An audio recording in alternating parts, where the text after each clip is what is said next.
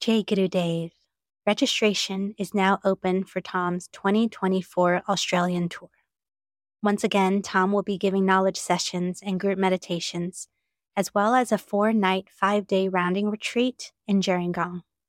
If you haven't learned Vedic meditation yet, Thom will be teaching Vedic meditation while in Sydney, as well as advanced techniques to those who have already learned Vedic meditation. Thom's Australia tour runs from June 6th to the 30th, and you can find out more at thomknoles.com slash Australia. Sahana vavatu, sahano bhunaktu, sahaviryam karavavahai, tejasvinavadhitamastu, ma.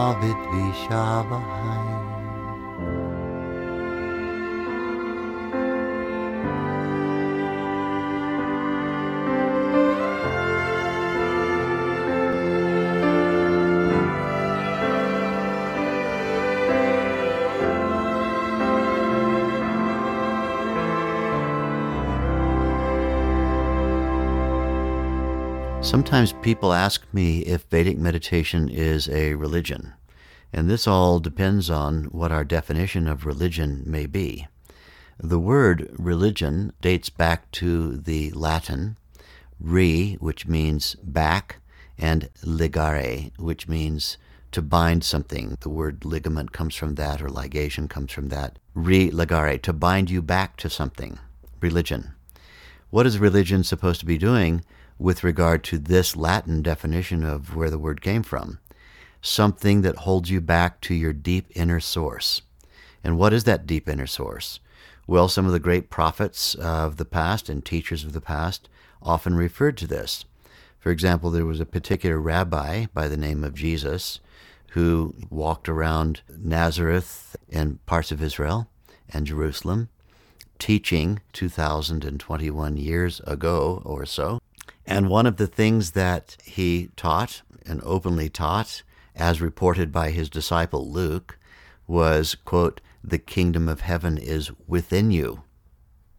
And first you seek that, and then all will be added unto you. How do we interpret the teachings of a teacher? Is that religion? That you're going to settle back inside yourself and experience your true inner nature, the state of being being is your true nature, being is your spirit. People use the word spiritual, quotes unquotes, very often to avoid using the word religion, as in, I'm not religious, I'm spiritual, meaning you eat avocados on your toast and you maybe have had a macrobiotic diet or something and you go off to yoga classes wearing your lycra and things once a week. Uh, I'm spiritual. And spiritual is supposed to be a way of dodging the word religion because it doesn't sound like you are engaged in an organized religion. On the other hand, sometimes we look at the word religion as organized religion, meaning there is a group that has a leader, and that leader purportedly is carrying forward the authority of previous leaders, going back to some founder leader who tells you what kinds of thoughts make God angry and what kinds of thoughts make God happy. And your job is to make God happy and not make God angry. And this thing of how your relationship is with God are you pleasing God or are you angering God? If this is what we're thinking about with respect to religion, Vedic meditation is definitely not that. Anyone who has learned it will tell you that what you learn is a systematic technique that you practice twice each day, and no one is going to give you any commandments or a list of do's and don'ts. Not that there's anything wrong with commandments and lists of do's and don'ts, but we don't give those things. We don't offer to you a specific idea of who or what God exclusively is. We don't really talk about these things unless you ask questions about what is the Vedic worldview about these. And then, in response to your question, you might receive some information about what great masters of this tradition have talked about for thousands of years. But still, we're not going to say to you, unless you do this, God will be unhappy, or if you do that, God will be happy. So we don't really get into your relationship with your concept of God.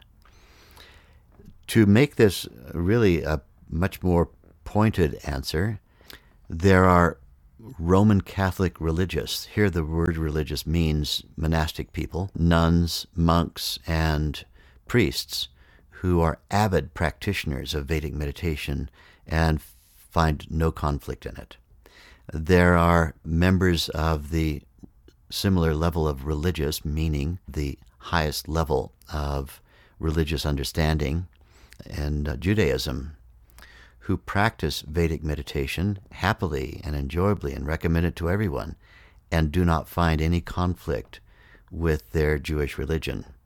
Likewise with Hindus, likewise with Muslims, likewise with Zoroastrians, but, and here most importantly, atheists. Some of the most famous atheists in the world are practitioners of this kind of meditation. I've met several of them, and in fact, I've taught at least three of them who famously are espousing that we should not be believing in anything like a personified cosmic intelligence. And yet they practice Vedic meditation twice every day because it produces verifiable, regular, systematic results for them of releasing stress. So, what we advise people to do is to practice this technique and as their awareness grows and broadens, then it should be that their capability to understand everything grows and expands and broadens. So, someone practicing Vedic meditation who had little understanding of science will start to be able to understand science better. Someone who practices Vedic meditation who had little understanding of how relationships work will find that as a result of practicing, their understanding of how relationships work expands and grows, and they'll stop being bewildered by relationships. Someone who practices Vedic meditation, likewise, when they apply that expanded awareness, which is the gift of Vedic meditation, to their understanding about what religious teachers were originally teaching, will naturally experience a growth in their understanding and a reduction of bewilderment and a reduction of mysteriousness in their own experience of whatever religion means to them. Some people who are humanists and who are atheists will find that simply understanding and appreciating the totality of all the implications of the human condition will start to take on a more expansive view of that. So, really, Vedic meditation is not religion in the way that most people interpret religion. However, would it have an impact on religion if you practiced it? It would have a positive impact on religion, or a positive impact on your view of your place in the universe, even if you're an atheist.